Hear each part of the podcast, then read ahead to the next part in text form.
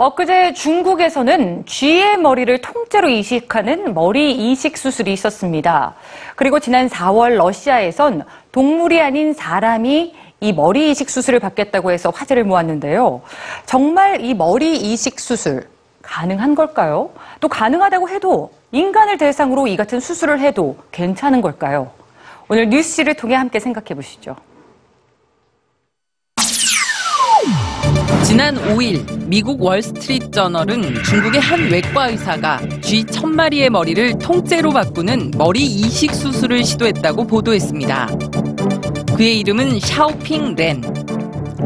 과거 미국 신시내티 대학 교수였던 렌 박사는 이번 수술에 고국인 중국에서 우리 돈으로 약 18억 원 가량을 수술비로 지원받았습니다. 그리고 이번 수술의 경과를 지켜보고 올 여름엔 원숭이를 대상으로 한 머리 이식 수술을 계획하고 있죠. 미 언론은 램 박사가 머리 이식 수술에 대한 윤리적 논쟁이 많은 미국 대신 전폭적인 지원을 약속한 중국에서 이 같은 실험을 마음껏 할 것으로 전망하고 있는데요. 그렇다면 과학적으로나 윤리적으로나 정말 머리 이식 수술이 가능한 걸까요? 또 만약 가능하다면 사람에게도 적용시킬 수 있는 걸까요? 이와 관련해 최근 이탈리아의 신경외과 전문의 세르지오 카나베로 박사가 2년 내 사람의 머리를 분리한 뒤 통째로 이식 수술하겠다는 계획을 밝혀 세계적인 논란을 일으켰습니다. 대상자는 러시아에서 컴퓨터 과학자로 일하는 발레리 스피리도노프. 올해 30살인 그는 선천적인 신경 근육계 희귀 유전 질환을 앓고 있습니다. 그는 2017년 세계 최초로 이루어질 머리 이식 수술에 지원했는데요. 자신의 병의 평균 수명이 20년이고 매 순간 도움을 필요로 하는 매우 절박한 상황이기에 이 같은 수술을 결심했다고 밝혔습니다.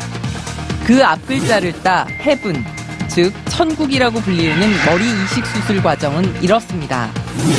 뇌사 상태지만 몸은 건강한 신체 기증자와 환자의 머리를 날카로운 칼로 자릅니다. 그리고 카나베로 박사가 마법의 물질이라고 불리우는 폴리에틸린 그리코를 이용해 잘린 두 척수를 익죠. 그 다음 환자의 머리와 기증자 몸이 하나로 이어져 붙을 때까지 움직이지 않고 4주간 혼수 상태로 둡니다. 이 과정에서 새로운 몸에 대한 거부 반응을 막기 위해 강력한 면역 억제제를 투여합니다. 카나베로 박사는 이 수술에 36시간과 150여 명의 의료진, 그리고 약 128억 원의 비용이 소요될 것으로 예상하고 있습니다. 그렇다면 이러한 수술이 성공할 가능성은 과연 어느 정도일까요? 머리 이식 수술의 역사는 1970년대로 거슬러 올라갑니다. 미국의 뇌 이식 전문가 로버트 화이트 박사는 원숭이를 대상으로 한 최초의 머리 이식 수술을 시도합니다.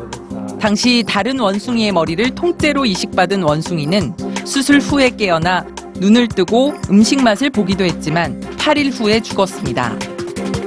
이후 여러 차례 이 같은 수술을 시도한 화이트 박사는 1998년 원숭이 머리 이식 수술에 완전히 성공했다고 발표했습니다.